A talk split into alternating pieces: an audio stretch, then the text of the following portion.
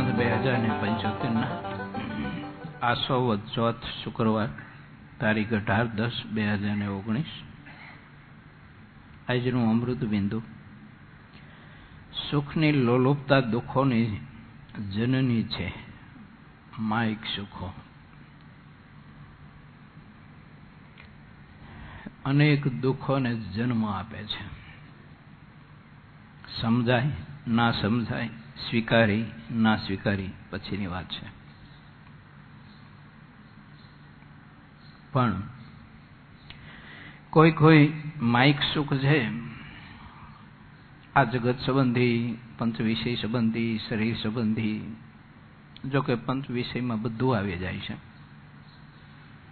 શરીરના સુખોથી માંડી અને બધું આવી જાય છે. અને એ દુઃખોને જન્મ આપે છે. પણ સમજાય છે નહીં આ વાત, સ્વીકારાય છે પણ નહીં. પરંતુ અમૃત બિંદુ એમ કહે છે કે સુખની લોલુપતા દુઃખોની જનની છે. એમાંથી દુઃખોનો જન્મ થાય છે. માઇક સુખની માઇક વિષયોની માઇક પદાર્થોની જે લોલુપતા છે, એ પરમાત્માના સ્વરૂપને વિશે પણ પ્રીતિ ગૌણ કરાવી દે છે.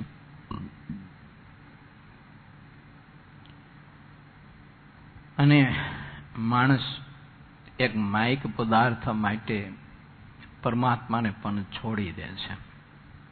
ત્યાગી હોય, ગ્રસ્ત હોય, હું હોય કે તમે હોય. આ કોઈ વ્યક્તિગત વાત નથી, પણ વાસ્તવિક છે.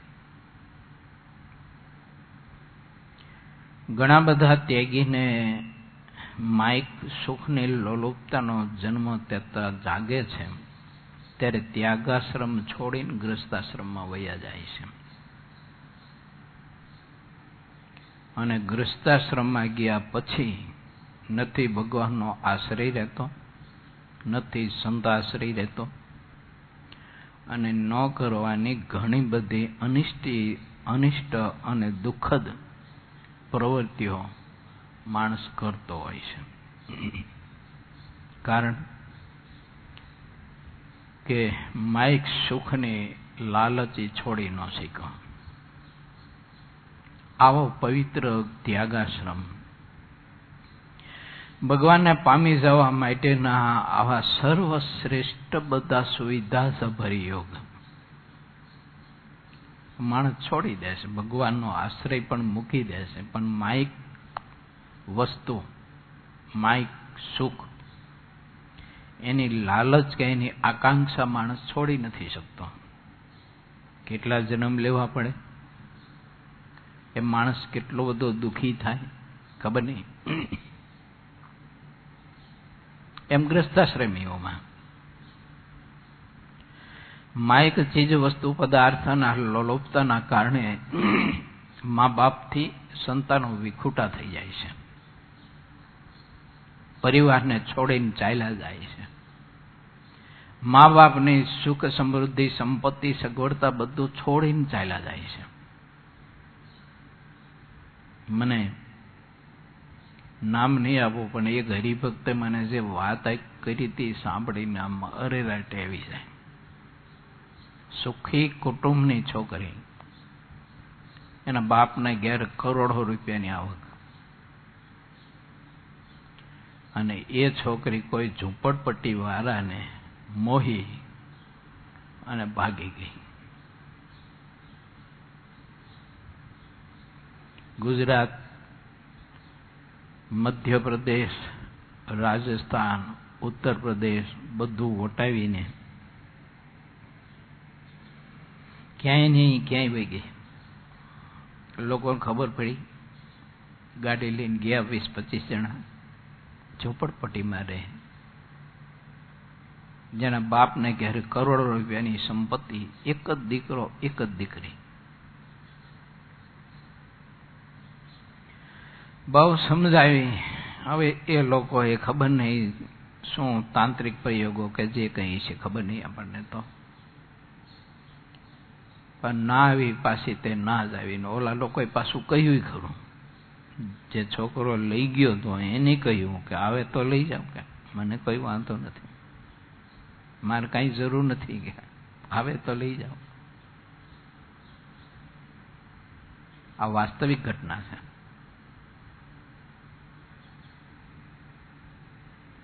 જો ગ્રસ્તાશ્રમીઓ કે ત્યાગાશ્રમીઓ જાગશે નહીં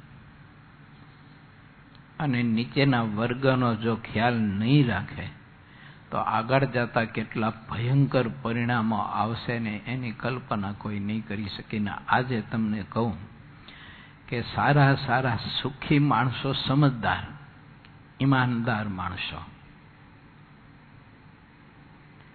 એ જે માયક ચીજ વસ્તુ પદાર્થથી જીવન બગડે છે એનો ઉપયોગ નથી કરતા એ લોકો.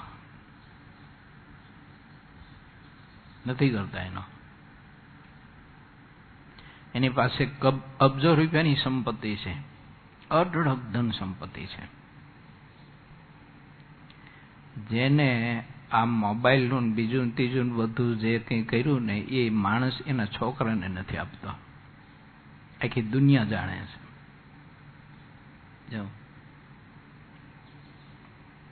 એને ખબર છે. કે આમાં કેટલું અનિષ્ટ થઈ શકે છે. પછી એક જ વસ્તુની કોઈ વાત નથી. સ્ત્રી હોય, પુરુષ હોય, એકાદા બીજાના આકર્ષણો ધન સંપત્તિ, પદાર્થ, હરવા ફરવાનું, પહેરવા ઓઢવાનું. આજે સમાજ પહેરવા ઓઢવામાં પણ ક્યાં ઠેઠ પહોંચ્યો? કેટલી હદ મર્યાદાની વટાવી ગયો છે. ગ્રસ્તો નહીં. તો એ હજી આંખ નથી ખુલતી અમારી દીકરીઓ આવા બીભત્સ કપડાં પહેરીને બજારોમાં નીકળે છે. બહારના ખાણા પીણા, પીવા માટે તોય એ લોકો ગૌરવ લેતા હોય છે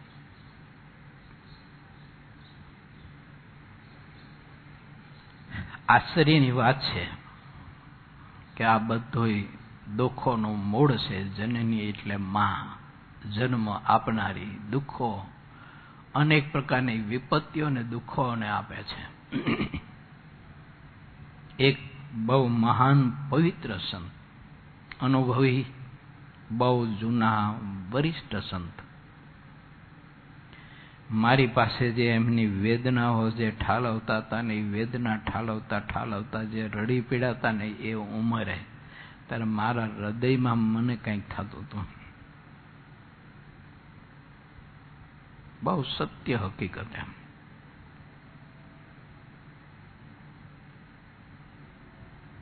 એટલે અમૃત બિંદુ એમ કહે છે કે જાગો. અને જાગ્યા ત્યાંથી સવાર, સમજાણું ત્યાંથી. જે ખેલ ખીલા હોય તે આપણે, એ પરમાત્માને આપણું દિલ જાણે. જીભ તો આપણે બોલી શકે નહીં. પણ પ્રભુ તો જાણે કે આટલા ખેલ આ લોકો ખેલા છે ને ખેલી રહ્યા છે. તો પ્રભુને દુઃખ એ થાય કે મારે આ લોકોને બચાવવા છે, દુઃખોમાંથી. ગઈકાલ સાંજે વિદ્યાર્થીની સભામાં મધ્યનું એકાવનમાં મેં વાંચ્યું, એમાં મહારાજે શું કીધું? મહારાજ કે તમે મારા કહેવા હો છો તો કોઈ પ્રકારનો લોચો રહેવા નથી દેવો. અને માઇક પદાર્થનો લોભ કે આકાંક્ષા કે માઇક પદાર્થમાં પ્રીતિ હશે તો મહારાજ કે એ અમને દીઠો ગમતો નથી. કે કમસે કમ બીજા કોઈના હૃદયની તો ન આપણે સાંભળીએ, સમજાય કે આપણે માણસ છીએ. આપણે સમર્થ હોય, બુદ્ધિશાળી હોય, ન સમજીએ. એ સમજાય એવી વાત છે સીધી. પણ કમસે કમ પરમાત્માના હૃદયના તો આપણે સમજવા માટે પ્રયત્ન કરીએ કે પરમાત્મા આપનું હૃદય મારા માટે થઈને શું કાંઈ ઈચ્છે છે? શું અપેક્ષા રાખે છે? આ ધરતીના માણસ છીએ આપણે. એટલે સ્વાભાવિક છે કે સમજાય આપણને કે પોતે સ્વતંત્ર રીતે જીવન જીવા ચાહતો હોય છે. એને કોઈનું પ્રભુત્વ ઉપર નથી પસંદ હોતું. અને એક સૃષ્ટિ છે, માયા છે, એટલે સમજાય વાત આપણને. પણ કમસે કમ માણસે પરમાત્માનું તો છત્ર માથે રાખવું જોઈએ મારા મહારાજને આ નથી ગમતું. મારો મહારાજ નારાજ થાય છે, નથી એને ગમતું. તો હું શા માટે બધા માઇક સુખોની લોલુપતા રાખું છું? માઇક ચીજ વસ્તુ પદાર્થને શા માટે હું વળગી ગયો છું? મહારાજની વેદના છે, મહારાજને દુઃખ છે, એટલે પ્રભુ કહે છે કે તમે મારા કહેવાયા છો. તો એક તલ ભાર પણ તમારામાં કસર નથી રહેવા દેવી. બોલ્યા છે ને મધ્યનું પિસ્તાલીસમાં. એવું બોલ્યા મહારાજ. એટલે આ ધરતી ઉપર આપણે સક્ષમ હોય, સમર્થ હોય, બુદ્ધિશાળી હોય, ચતુર હોય, એ સમજાય. અને હોય, ભગવાને આપ્યું હોય તો હોય. તો આપણી ચાતુર્યતા, આપણી બુદ્ધિ, આપણો કંઈક શક્તિ માથે કોઈનું છત્ર રાખવા ના માગતી હોય એ સ્વાભાવિક છે, ન ન રાખે. અને એ કોઈ ગુનો પણ નથી. પણ પરમાત્માનું છત્ર માથે નથી રાખતો અને પરમાત્માને કરતા હરતા નથી માનતો. અને પરમાત્માને પણ એક પથ્થરની મૂર્તિ જાણીને માણસ માઇક સુખોની લોલુપતાના કારણે પ્રભુને ના ગમે, પ્રભુને ના પસંદ હોય, એવું જીવન જીવે એ પરમાત્માનું દિલ કેટલું બધું વલોપાત કરતું હોય છે. મહારાજ બોલ્યા જોવા ને વચનાત્મા આવે મહારાજ કે ઘણી વખત અમારું મન ઉદાસ થઈ જાય ત્યાં સત્સંગ મૂકીને જાણે જતા રહીએ. પણ કોઈ કોઈ એવા ભક્ત હોય પ્રેમી, નિર્દોષ. એવા ભક્તનો પ્રેમ સામુ મહારાજ કે અમે જોઈએ ને ત્યારે સત્સંગ મૂકીને જવાતું નથી. એના માટે. કોના માટે? જે પ્રભુ પ્રેમી છે. એના માટે મહારાજ કે સત્સંગ મૂકી અને જવાતું નથી. બાકી મન તો ઘણી વાર મહારાજ કે ઉદાસ થઈ જાય છે કે સત્સંગ મૂકીને વયાગ જઈએ. ખેદની વાત એ છે. પ્રમ દિવસે કથામાં આવ્યું હતું અઠીસી દરબાર પાસે ભગવાન સહજાનંદ સ્વામી જે પોતાના હૃદયના વિચારો રજૂ કર્યા તેમાં પ્રભુ બોલ્યા હતા કે, દરબાર, ભગવાને આપેલી શક્તિ એ પરમાત્મામાં જો આત્મા જોડે, તો એ આત્મા મુક્ત સ્થિતિને પામી જાય, નિર્વિકલ્પ સ્થિતિને પામી જાય. જો એ શક્તિને ભગવાને આપેલી છે બધી, એને ભગવાનના સ્વરૂપમાં જોડવામાં આવે પ્રભુની પ્રસન્નતા માટે, પ્રભુનો રાજીપો પ્રેમ કમાવા માટે, પ્રેમ ચૂંગવા માટે. જો જોડી દેવામાં આવે, તો માણસ કેટલો બધો મહાન બની શકે. કેટલો આદર્શ પુરુષ બની શકે. ખબર નહીં? યુગોથી માઇક ચીજ વસ્તુ પદાર્થમાં જ આત્મા પ્રીતિ કરતો આવ્યો છે. મહારાજે ન લખ્યું કે સ્ત્રીને પુરુષમાં હિત થાય ને પુરુષને સ્ત્રીમાં હિત થાય ને એના થકી ઉપજી પરજામાં હિત થાય પણ એને ભગવાનમાં પ્રીતિ નથી થતી. મારી તો એક અબુદ્ધ સાધુ તરીકે પ્રાર્થના છે. સમગ્ર ગ્રસ્તોને જે કથા સાંભળતા હોય તે બધાને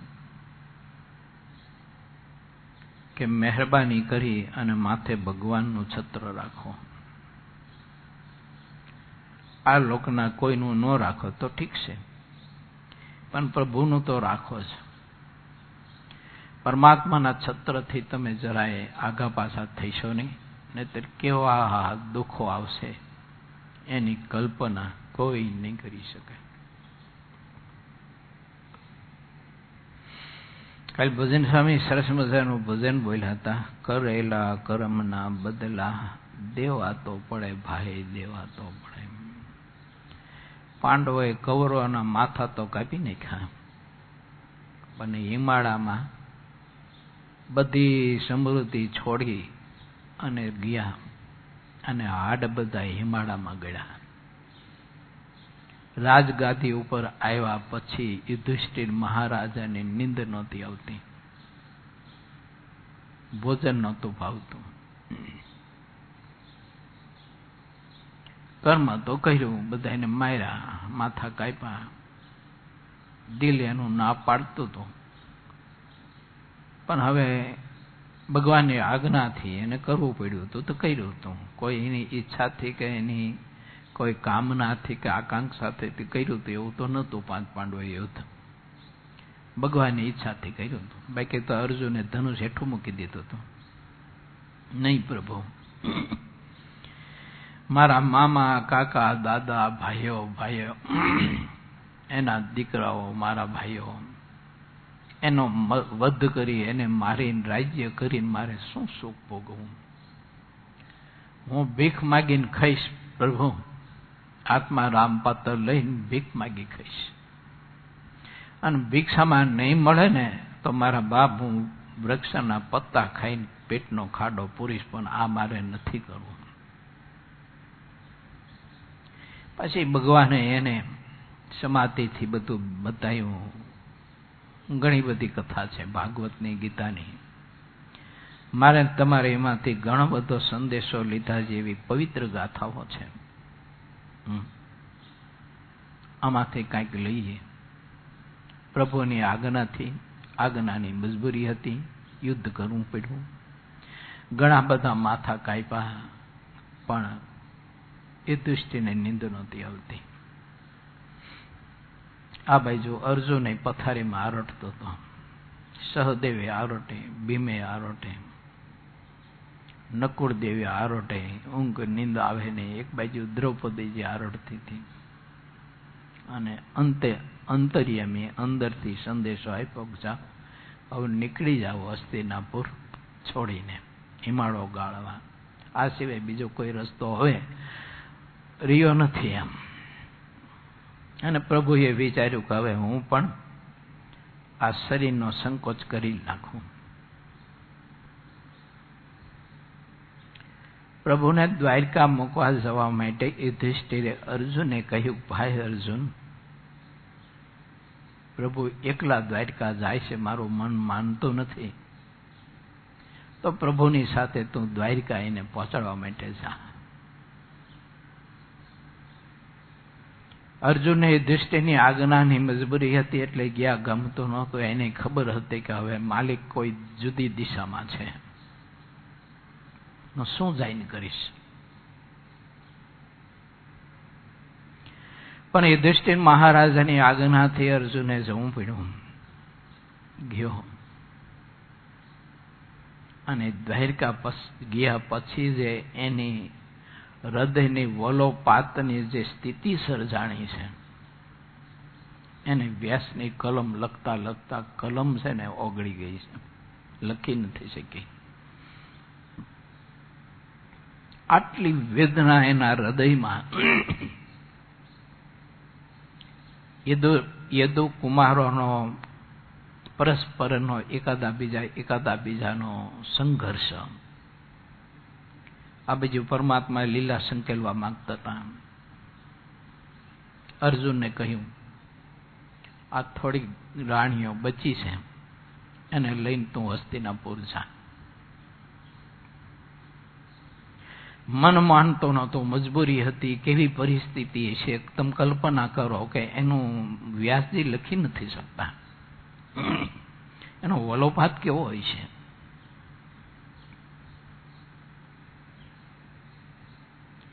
અહીંયા પણ આજ્ઞાની મજબૂરી ઊભી થઈ.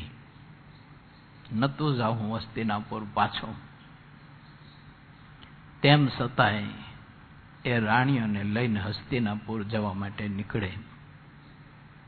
રસ્તામાં સ્ત્રીઓની બીચમાં કાબા લોકો અર્જુને લૂંટી જાય. ક્યાં ગઈ શક્તિ? ક્યાં ગયું બળ? ક્યાં ગઈ કૌશલ્યતા? એને ધનુષ હતું, એને રથ હતો, એને બાણ હતું, એના એ અર્જુન હતો, એના એ જ અર્જુનના બાહુઓ હતા. પણ સ્ત્રીઓની બીચમાં કાબા લોકો આને લૂંટી ગયા.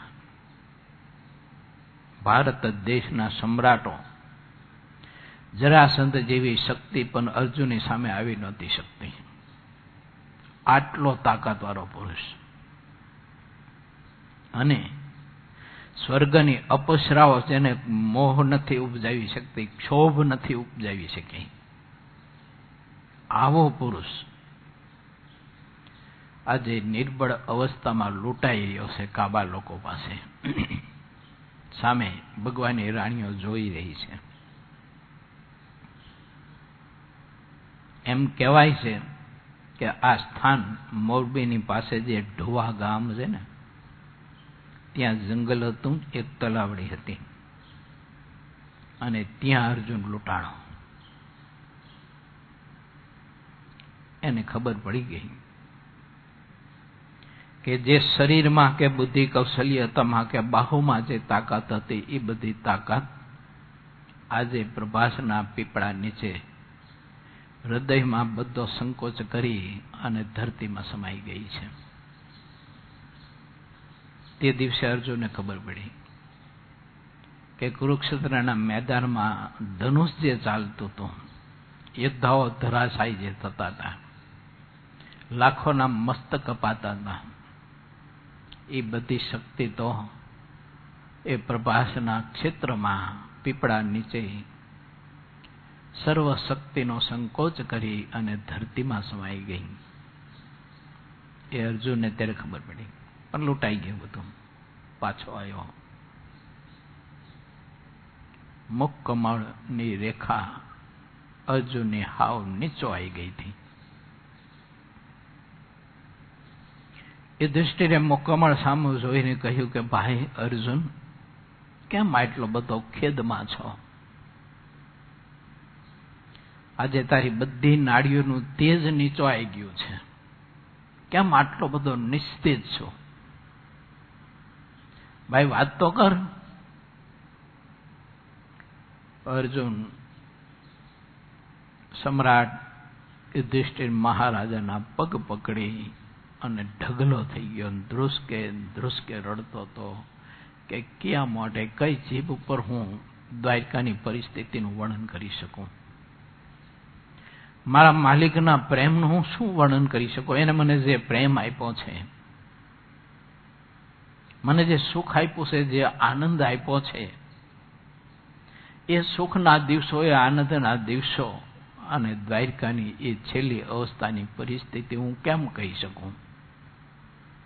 બોલવા જતો તો પણ જીભ પકડાઈ જતી હતી. યુધિષ્ઠિર મહારાજા સમજી ગયા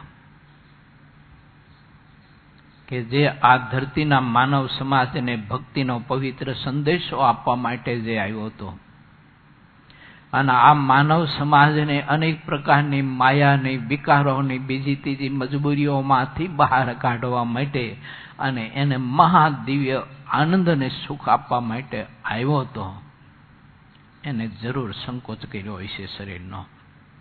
નહીતર આજે અર્જુનનું દિલ આટલું બધું કોઈ દિવસ વલોપાત ન કરે. કારણ કે ખબર હતી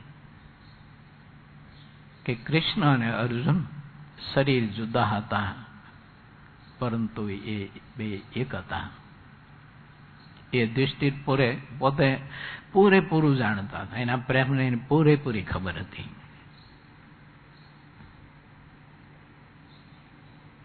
વાત છે સુખની, લોલુપતા, દુઃખોની જનની છે. શું દુઃખ કેટલું બધું? ભગવાન વ્યાસની કલમ લખી ન શકી. વલકલ વસ્ત્ર પહેરી હિમાળે હાડ ગાળવા જવું, આવા યોદ્ધાઓ, આવા પુરુષો, આવા બળવાન, બુદ્ધિશાળી, જ્ઞાની, તપસ્વી. સ્વર્ગની ધરતીનો સમાજ પણ જેની શક્તિને ગુણોથી પ્રભાવિત હોય, જેની શક્તિને ગુણોને પોતાના એ સ્વર્ગમાં રોકવા માટે થઈને પૂરા પ્રયાસો કરી ચૂક્યો હોય તો એ નિષ્ફળ ગયો હોય. આવા પુરુષોની કથા.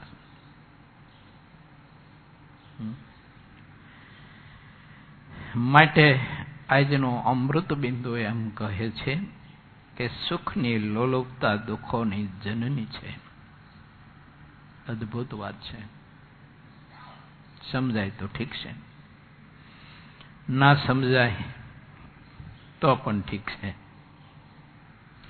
પણ વાત સત્ય છે કે ભગવાનને છોડીને માઇક પદાર્થમાં જો આપણે લોપાઈશું, એમાં લોભાઈશું, એમાં આસક્તિ કરશું, એમાં પ્રીતિ કરશું, એને ભોગવવા માટે ભગવાનની આજ્ઞાનો લોભ કરીને પ્રભુને છેતરશું, એનો વિશ્વાસઘાત કરશું, તો ખબર નહીં કે આપણે ક્યાં ગાળવા જવા પડશે આડે. એને તો હિમાળો મળ્યો તો. તે હિમાળામાં હાડ ગાળવા ગયા હતા પણ આપણે ક્યાં હાડ ગાળવા જઈશું? માટે આજના અમૃત બિંદુના આ સંદેશાને સમજવો જો હોય અને પ્રયાસ કરવો હોય, તો મારા બાપ સમજવા માટે પ્રયત્ન કરજો. અને અનેક પ્રકારના ખેલ આપણે ખેલતા હોઈએ. એના બદલે એ શક્તિને પ્રભુની ભક્તિમાં લગાવી દઈએ. મારા મહારાજને રાજી કરવા માટે, એને ભજવા માટે, એનો પ્રેમ ચૂંગવા માટે લગાવી દઈએ. બહુ માણસ મહાનતાને પામી જાય. જોવાનું? જોબન બાપુ અનેક પ્રકારના ખેલમાં પોતાની શક્તિ જોડી હતી અને એ બધી શક્તિઓ ઉપાડી અને ભગવાન પુરુષોત્તમ નારાયણના ચરણમાં જોડી દીધી. પછી મહાપુરુષ કેટલી મહાનતાની કેટલી ઊંચાઈએ પહોંચ્યો. કેટલી ઊંચાઈએ પહોંચ્યો. પણ મૂક્યા પછી એને એક કીડી જેવા જીવનું અંતર દુભ્યું નથી. કીડી જેવા જીવનું પણ અંતર નથી દુભ્યું એને.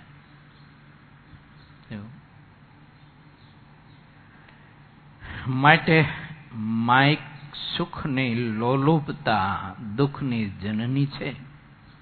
કોઈને સ્ત્રીની આસક્તિ બંધાય, કોઈને પુરુષની આસક્તિ બંધાય, કોઈને ખાવા પીવાની, કોઈને ઓઢવા પહેરવાની, કોઈને કંઈ કંઈ આસક્તિ બંધાય. એની લોલુપતા એટલે દુઃખોને જન્મ આપે. આવા દુઃખો આવી પીડા.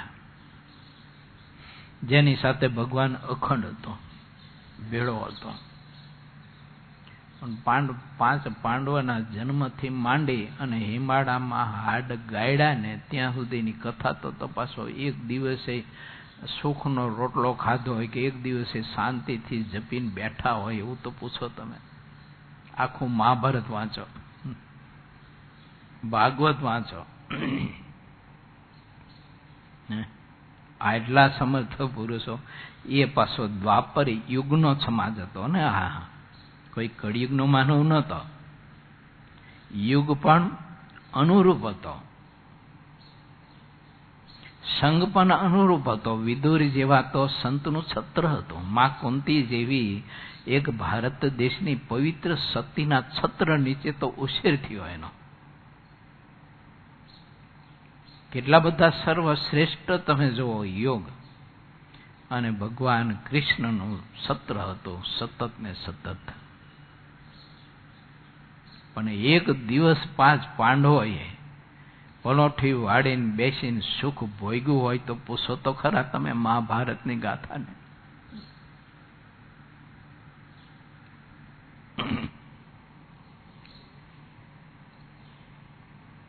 લગ્ન થાય કોઈના? કોઈ છોકરાના અને લગ્ન થાય ને બે પાંચ દિવસ પછી ઘરના મા, બાપ, ભાઈઓ બધા એને કાઢી મૂકે. લુગડા બુગડા બધું ઉતારી લે. અને છૈણિયા પહેરાવી અને કાઢી મૂકે. જા, જંગલમાં ભટકી ખા. શું એની દશા શું થાય કહો દ્રુપદ જેવો દ્રુપદ અને દ્રુપદ જેવા એક સમ્રાટની દીકરી અને એ અયોનિજા કે જે અગ્નિકુંડમાંથી પ્રગટ થયેલી મા ધરતી આપેલી દીકરી. આટલું સતીત્વ. અને લગ્ન ગ્રંથિ પછી વલકલ વસ્ત્ર પહેરીને બાર બાર વર્ષ સુધી જંગલે જંગલે ફરવાનું. વનફળ ખાવાના. એ વૃક્ષના પત્તાઓથી પેટનો ખાડો પૂરવાનો. તમે ઇતિહાસ તો જુઓ. જેના ઉપર ભગવાન અખંડ હતો. વિચારીએ, આજે મારા અને તમારા આ રોપાળા ઘનશ્યામે આપણને કેટલા દુઃખોમાંથી, કેટલી વિપત્તિઓમાંથી, કેટલા ભયંકર આપણા કઠિનમાં કઠિન કર્મમાંથી મુક્તિ આપીને કેવું સુખ આજે આપણને આપ્યું છે. ભગવાન ભજવાનો કેટલો સર્વોત્તમ શ્રેષ્ઠ યોગ આપ્યો છે. ન સમજાય. વસ્તુ જુદી છે. પણ હું તો આનું ચિંતન કરતા એટલું લઈ શક્યો છું. કે આટલા સમ્રાટ પુરુષો હતા તોય મારા જેવા એક નિર્બળ આત્માને પરમાત્માએ જે આપ્યું છે ને એ એને નહોતું મળ્યું. એવું ભગવાન ભજવાનું સુખ અને ભગવાનને પામી જવા માટેની આરાધના કરવાનું સુખ ભગવાન શ્રી હરિએ આપ્યું છે, અઢળક આપ્યું છે. ગ્રસ્તોને, ત્યાગીઓને, બહેનોને, પુરુષોને. હવે માઇક સુખોની લોલોપતા છોડીએ. એની આકાંક્ષા મૂકીએ. એની આસક્તિ છોડીએ. અને આપણું જે કંઈ છે એ બધું પરમાત્માના ચરણમાં જોડી દઈએ. બુદ્ધિ, કૌશલ્યતા, કળા, શરીર બળ, બુદ્ધિ બળ, સંપત્તિ બળ, કૌટુંબિક બળ, જે કંઈ આપણી પાસે હોય તે પ્રભુમાં જોડી અને અહો, રાત્રિ ભગવાન શ્રીહરિને ભજા કરીએ મહારાજના મંત્ર જપ કર્યા કરીએ. રૂપાળા ઘનશ્યામ મહારાજની મૂર્તિનું સુખ ને આનંદ અહો અહો લીધા કરીએ આવા મહારાજે યોગ આપ્યા છે. પૂર્વ ઇતિહાસો બધા આપણે જોઈએ ને, એ પૂર્વ ઇતિહાસોમાં આવું સુખ ભગવાન ભજવાનું કોઈને નથી મળ્યું. કોઈને નથી મળ્યું. જો ઋષિઓની કથા છે, બધા જંગલમાં વસતા હતા. વલકલ વસ્ત્ર પહેરતા હતા. ઋતુ સમયે વનફળ મધ્યાહન સમયે ખરી પડ્યા હોય એ પેટમાં નાખી અને આખો દિવસ અને રાત્રિ આરાધના કરતા હતા. નહોતો એની પાસે આવી સગવડતા નહોતો આવો સુખ. જંગલમાં વરસાદની ધારા સહન કરવાની. એ દમ ધકતો તાપ ચામડું બારી નાખે એવો તાપ સહન કરવાનો. શિયાળાની કડકડતી ઠંડી ચામડા ફાડી નાખે એવી ઠંડી સહન કરવાની. એક ભગવાનને પામવા માટે આપણા આર્ય પુરુષો જંગલમાં આવી આરાધના તપસ્યા કરતા હતા. ત્યારે આજે ભગવાને આપણને એક જંગલમાં મંગલ કરી દીધું. એક જંગલમાં આપણને આખું અક્ષરધામ ખડું કરી દીધું. જેમ ભગવાન કૃષ્ણે યદુકુળ માટે વિશ્વકર્માને આજ્ઞા કરી અને સમુદ્રના બેટમાંથી એક નગરીની સર્જન કરી અને બધા યદુ કુમારોને જે કંઈ યાદવો હતા તે બધાને રહેવા માટે સારા સારા મોટા મહેલો, સુવર્ણ રત્નજડિત મઢી આપેલા. આવું ભગવાન કૃષ્ણએ દુકુળને સુખ આપ્યું હતું. એવું સુખ આજે ભગવાન સહજાનંદ સ્વામી આપણને આપ્યું છે. કે આવું અક્ષરધામ જેવું એક જંગલમાં મહારાજે આપણને રચી આપ્યું છે. અને આવી અક્ષરધામની ધરતીમાં જો આપણે પ્રભુનો પ્રેમ ન મેળવીએ કે ન પ્રભુમાં પ્રેમ કરીએ. આપણી શક્તિ ભગવાનમાં ના જોડી શકીએ તો પછી શું બીજી તો વાત મારે કરવી?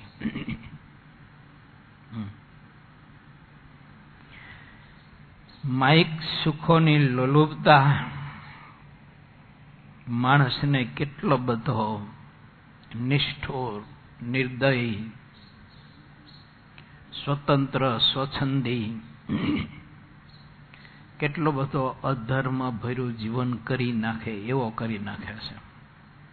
આ માઇક ચીજ વસ્તુનો મોહ, આસક્તિ, પદાર્થ. મહારાજે કહ્યું કે છ વાના જેનામાં હોય, એને જીવતાય સુખ નહીં, મરીને સુખ નહીં, અંત્યનો આડત્રીસમાં. લખ્યું છે. દ્રવ્યાધિકનો લોભ સ્ત્રીને વિશે બેઠા ઉઠાની વાસના, જીવવાને વિશે રસની આસક્તિ, દેહાભિમાન, કુસંગીમાં પ્રીતિ અને સગા સંબંધીની આસક્તિ. મહારાજ કે જીવતાય સુખ નહીં, મરીને સુખ નહીં. એકેય એકેય બાબતમાં સુખ ક્યારેય નહીં એને. એ માઇક સુખની લોલુપતા છે, દ્રવ્યાદિકનો લોભ. સ્ત્રીને વિશે બેઠા ઉઠાની વાસના. આજે ગ્રસ્તો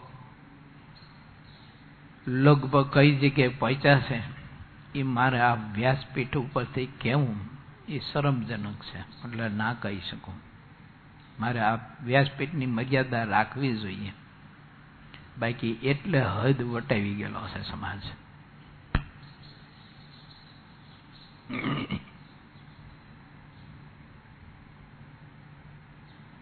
તો જો ભગવાન શ્રી હરિને પામવો હોય જન્મ મરણથી મુક્ત થવું હોય, તો માઇક સુખોની લોલુપતાથી આપણી જાતને આપણે કોઈના કહ્યા વગર બચાવીએ. સ્વયં આપણે આપણા ગુરુ. કાં પછી પ્રભુને માથે ગુરુ રાખો. બીજા કોઈને તો આપણે રાખી શકીએ એમ છીએ નહીં, કારણ કે આપણે પણ સમર્થ છીએ. બુદ્ધિશાળી છીએ. બહુ સક્ષમ છીએ. એટલે કંઈ બીજી કંઈ કોઈને માથે ગુરુ ગુરુનું છત્ર રાખવાની કંઈ જરૂર નથી. પણ પ્રભુને તો રાખવાની જરૂર છે જ. નહીં રાખે. તો ખબર નહીં કે પછી હાડ ક્યાં ગાળવા જવું પડશે. મેં કહ્યું કે પાંચ પાંડવોને તો હિમાળો મળ્યો, તો એના હિમાળામાં હાડ ગાળવા વહી ગયા. પણ અત્યારનો માનવ હાડ ગાળવા ક્યાં જશે?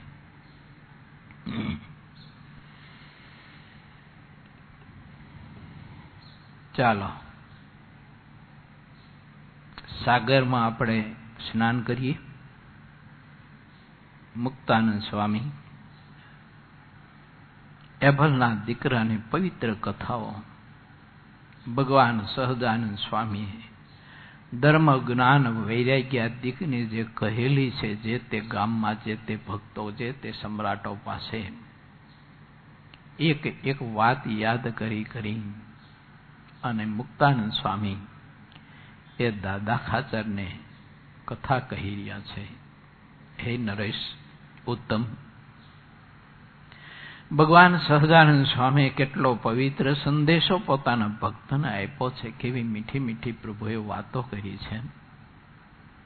અને માણસને અનેક પ્રકારના વર્તમાન કાળના ભવિષ્યના દુઃખોમાંથી મુક્તિ આપવા માટે ભૂતકાળના કરેલા કર્મોના દુઃખોમાંથી મુક્તિ આપવા માટે. મારા ભગવાન સહજાનંદ સ્વામીએ દાદા જે વિચારો આપ્યા છે ને, એ દીકરા બહુ અદ્ભુત વિચારો છે.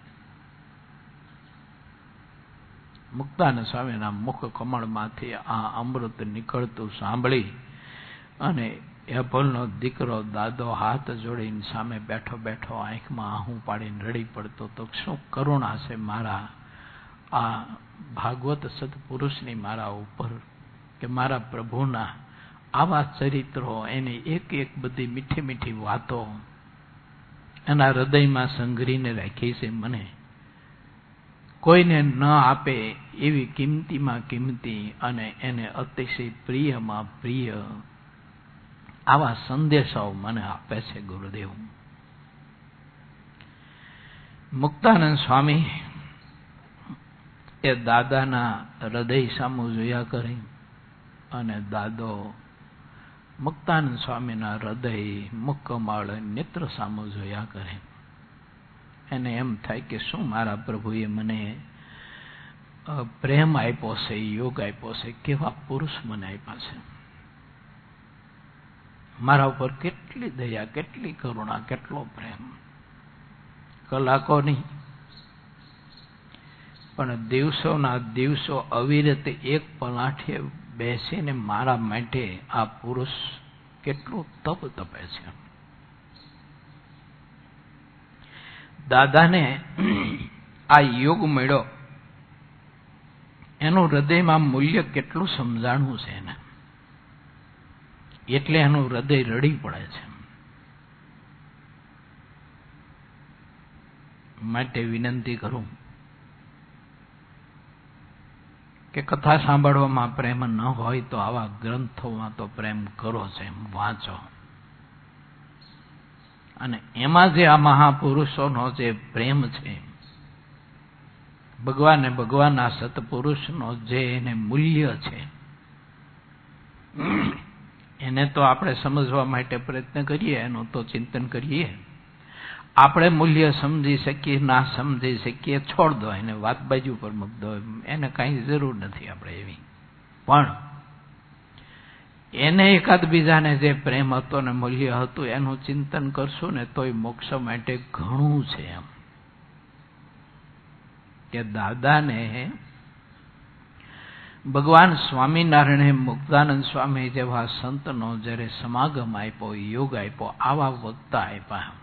એનું મૂલ્ય દાદા ખાચરના હૃદયમાં કેટલું ઠાંસી ઠાંસીને ભર્યું છે.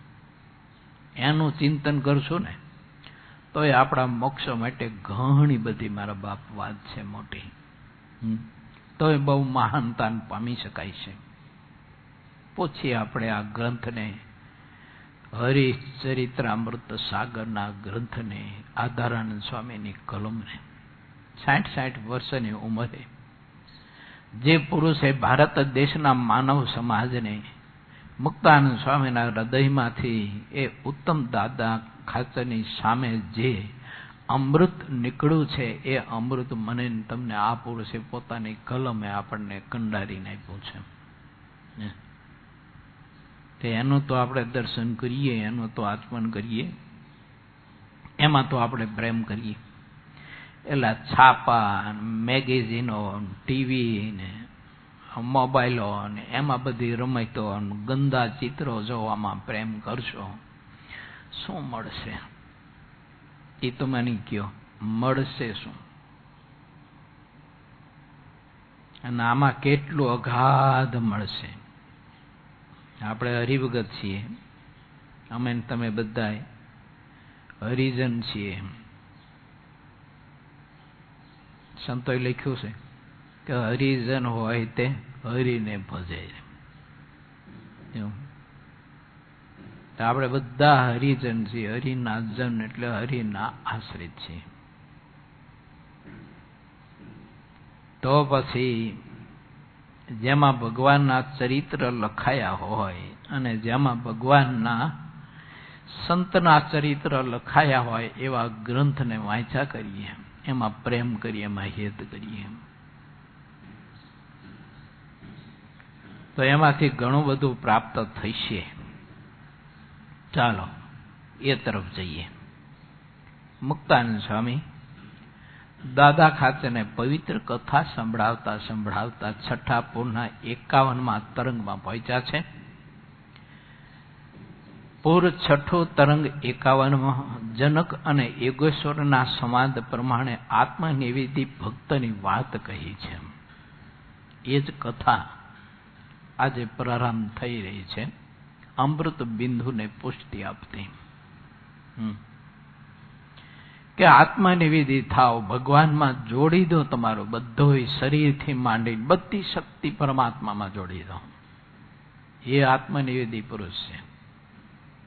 મહારાજે શિક્ષાપત્રીમાં પણ અંબરીશ રાજાના દ્રષ્ટાંતે કરીને આપણને આ પરમ સિદ્ધાંત બતાવ્યો છે કે મારો આશ્રિત અંબરીશ રાજાની જેમ આત્મનિવેદી ભક્ત બને. બાકી બધું છોડીએ. રાગ, દ્વેષ, ઈર્ષા, દમ વગેરે વગેરે. મારી તો વિનંતી છે. સદગ્રસ્ત સ્ત્રીઓને, બહેનોને, પુરુષોને, દીકરાઓને, યુવાન દીકરીઓને બધાને ખૂબ ખૂબ વંદન છે. ભાવથી. સૌની સાથે પ્રેમ રાખો, પ્રેમ કરો. નહીં જેવી બાબતમાં આટી બાંધશો નહીં. પાડાખાર રાખશો નહીં. માતા પિતા પ્રત્યે પ્રેમ કરો, સાસુ, સસા પ્રત્યે પ્રેમ કરો. એની સેવા કરો, સંભાવના કરો, એની મરજીમાં રહો. એને દુખવશો નહીં, એને આંતરડીને દુભાવશો નહીં મારા બાપ. નહીં જેવી બાબતોને, નહીં જેવી આપણી પોતાની પખાડો ક્ષુલક ચીજ વસ્તુ પદાર્થના માટે ઘણા ગ્રસ્તના ઘરમાં જબરા ઝઘડા થતા હોય છે. વાતમાં કાંઈ ન હોય, કશું. જો. ઓલી વાત છે તમને ખબર છે? એક બાઈ છાશ લેવા માટે આવી હતી. સાસુ ઘીરે નહોતી, દીકરાની વહુ હતી. જાઓ ભાઈજી, નથી છાશ કે, જાઓ પાછા. ઓલું છાશનું બગોણું ખાલું લઈને બચારી પાછી જતી હતી બરોબર સાસુ એની મળી રસ્તામાં. કાં ભાઈજી કેમ બગોણું ખાલી પાછો લઈને આવી છાશ ન આપ્યું ન આપી મારી દીકરાને વવે? તો કે ના બા, એમને કહ્યું નથી, જા કે વહી જા પાછી. ત્યાં ભાઈ, હાલ હાલ પાછી કે નાસી નહીં પાડે કે. હાલ પાછી કે નાસી નહીં પાડે? તે ઓલીને ઠેઠ ઘેર લાવી પાછી ચાલીને. અને પછી એમ કહ્યું એને કે જા ભાગજા નથી સાસ કે ના પાડે તો હું પાડું કે ઈસીની ના પાડે કે. આવી વાતો ગ્રસ્તાશ્રમમાં. ક્ષુલક વાતો. પણ આટીન ખાડા પાડે, એટલો બધો ખાડા પાર બાંધ્યો હોય છે. કમાલ છે. માઇક સુખોની લોલોપતાની. આ કમાલ છે. માઇક નહીં લોલોપતાની નહીં. જેવી ચીજ વસ્તુ પદાર્થ માટે ગ્રસ્તો બહુ આખડતા હોય છે કે જે પદાર્થ અંતે નાશવંત છે, એમ મહાભારતની ગાથાએ અને પાંચ પાંડવોના જીવને આપણને દર્શન કરાવી દીધું. કે જે રાજ્ય માટે યુદ્ધ ખેલું ને જે રાજ્ય માટે લાખોના માથા કાપ્યા, પણ અંતે રાજ્યમાં સુખ અમને ન મળ્યું ને એમ સંદેશો આપતા ગયા કે મારા ભાઈઓ, મારા ભારતવાસીઓ, રાજ્ય માટે, ધન માટે, સ્ત્રી માટે મહારાજે ભગવાન સ્વામિનારાયણે પણ લખ્યું શિક્ષાપત્રીમાં કે મનુષ્યને હિંસા ન કરો તમે. રાજ્યની પ્રાપ્તિ માટે, ધન માટે, સ્ત્રી માટે કોઈ ચીજ વસ્તુ પદાર્થ માટે મનુષ્યની હિંસા ન કરો. અને એ સુખ માટે મનુષ્યની હિંસા કરશો, તો પાંચ પાંડવો આજે પણ હજુ સંદેશો એ આપી રહ્યા છે કે સુખ નહીં મળે તમને રાજ્યમાં કે સંપત્તિમાં, કે એ સ્ત્રીમાં, જે સ્ત્રી માટે તમે કોઈની હત્યા કરશો, એ સ્ત્રી તમારી હત્યા એક દિવસે કરશે. સુખ નહીં મળે. તમારે છોડવું જ પડશે બધું. એટલે ભગવાન સહજાનંદ સ્વામી મહાભારત અને ભાગવત આદિક સતપુરાણો એના પવિત્ર સંદેશાને સાથે રાખી અને કેટલો બધો ભારતીય માનવ, સમગ્ર માનવ સમાજને કેટલો પવિત્ર સંદેશો આપ્યો છે. ચાહે તે ઈષ્ટદેવને આરાધના કરતો હોય, પણ જો ભગવાન શ્રીહરિ આપેલો સંદેશો જો સ્વીકારવો કોઈને હોય, તો હવ સ્વીકારી શકે છે. કારણ કે પ્રભુનો સંદેશો કોઈ સંકોચિત નથી, વ્યાપક છે. જેને જીવનમાં સુખી થવું હોય, મોક્ષ સિદ્ધ કરવો હોય, એ બધા માટે છે સંદેશો. તો મહારાજે ના પાડી. રાજ્યની પ્રાપ્તિ અર્થે, સ્ત્રીને અર્થે, ધનને અર્થે ક્યારેય પણ મનુષ્યની હિંસા ન કરો. અને હિંસા કોને કહેવાય? એ સમજવું હોય, તો ધર્મના તત્વમાં મારે તમારે જાણવું જોઈએ કે હિંસા કોને કહેવાય? તલવારથી કોઈને કાપી નાખો? ઝેર આપીને મારી નાખો? આગ લગાવીને બાળી દો? પાણીમાં ગળું પકડીને બુડાડીને મારી નાખો? આને જ હિંસા કહેવાય? ના, મારા બાપ, એ જ હિંસા નથી. એ જ પૂરતી હિંસા નથી આમ. એ હિંસા છે. પણ એ પૂરતી હિંસા નથી. મા બાપના દિલને દુભાવે એની આતેડીને દુભાવે. કોઈ નિર્દોષ એવા ભગવત ભક્ત હોય, સાસુ, સસરા હોય, પતિ હોય, દિયર હોય, કોઈ સ્વજનો હોય, કોઈ આડોશી પાડોશી હોય મારા બાપ, અને એની આતેડી દુભાવે એ હિંસાનો પ્રકાર શાસ્ત્રોએ લખ્યો છે. માણસને તલવારથી કાપી નાખો અને એક માણસનું દિલ તમે દુભાવો. બે સમાન કર્મનું ફળ લીધું. હિંસા છે બે. ઘણી વખત શું છે માળા આખો દી ડખડખાવતા હોય આપણે.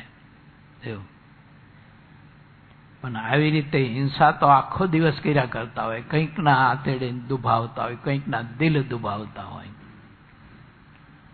ઓલી હિંસા શસ્ત્રથી કરી, તો આ હિંસા શબ્દથી કરી. શબ્દ શસ્ત્રથી માણસ કાંઈ ના કાંઈ ના દિલ ચીરી નાખતો હોય છે. શબ્દ શસ્ત્રથી માણસ કંઈ કંઈ વ્યૂહ ગોઠવતો હોય છે.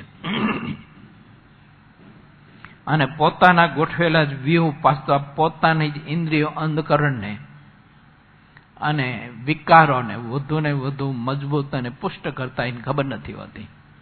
કે તું દૂધ, પાઈ અને સર્પને મોટો કરી રહ્યો છો. જો તો એક ભયંકર ઝેરીલા બોરિંગને દૂધ, પાઈ અને એ બોરિંગને તું મોટો કરી રહ્યો છે. તને ખબર નથી?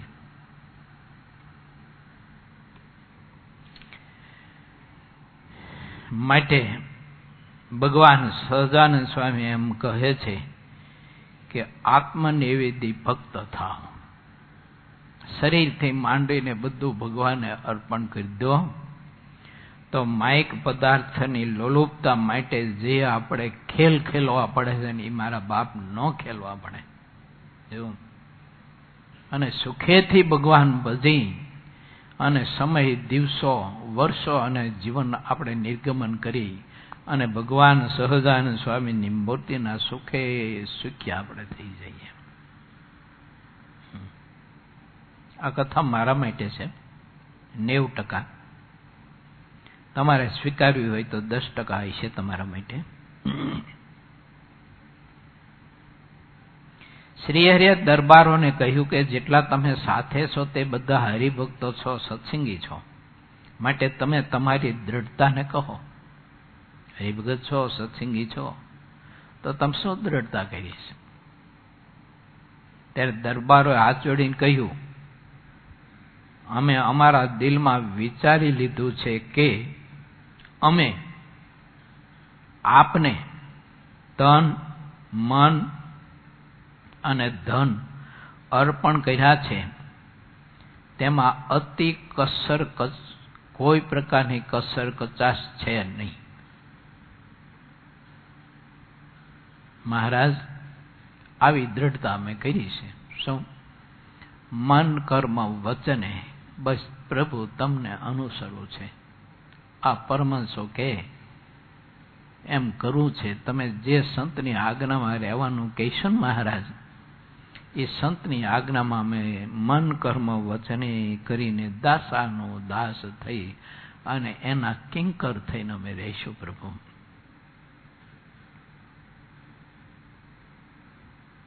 આ રાજાઓ બોલે છે કોઈ સાધારણ વ્યક્તિ નથી બોલતી.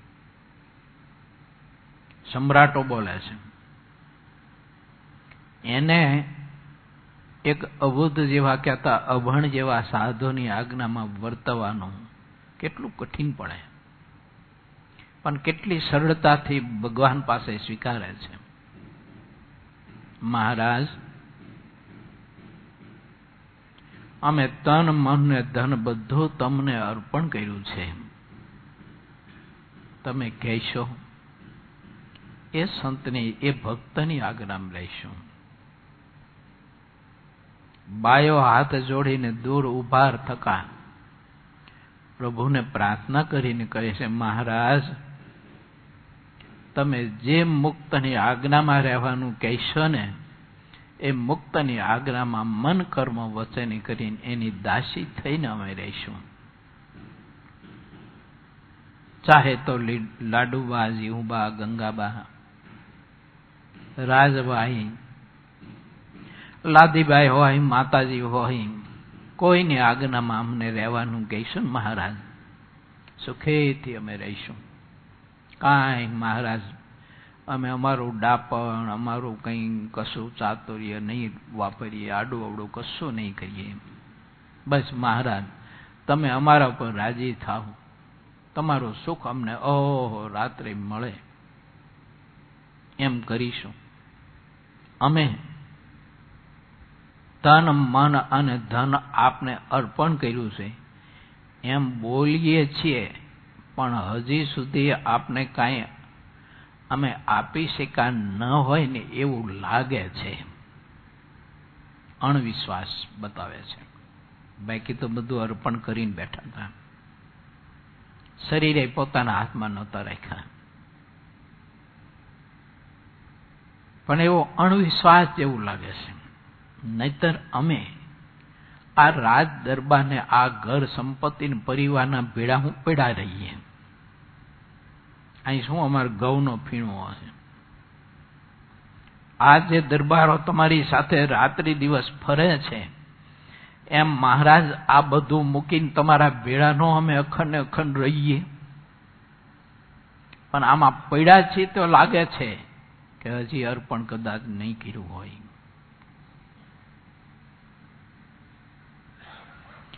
શ્રી હરિ હરિભક્તોના દિલને બેઠા બેઠા વાંચે છે.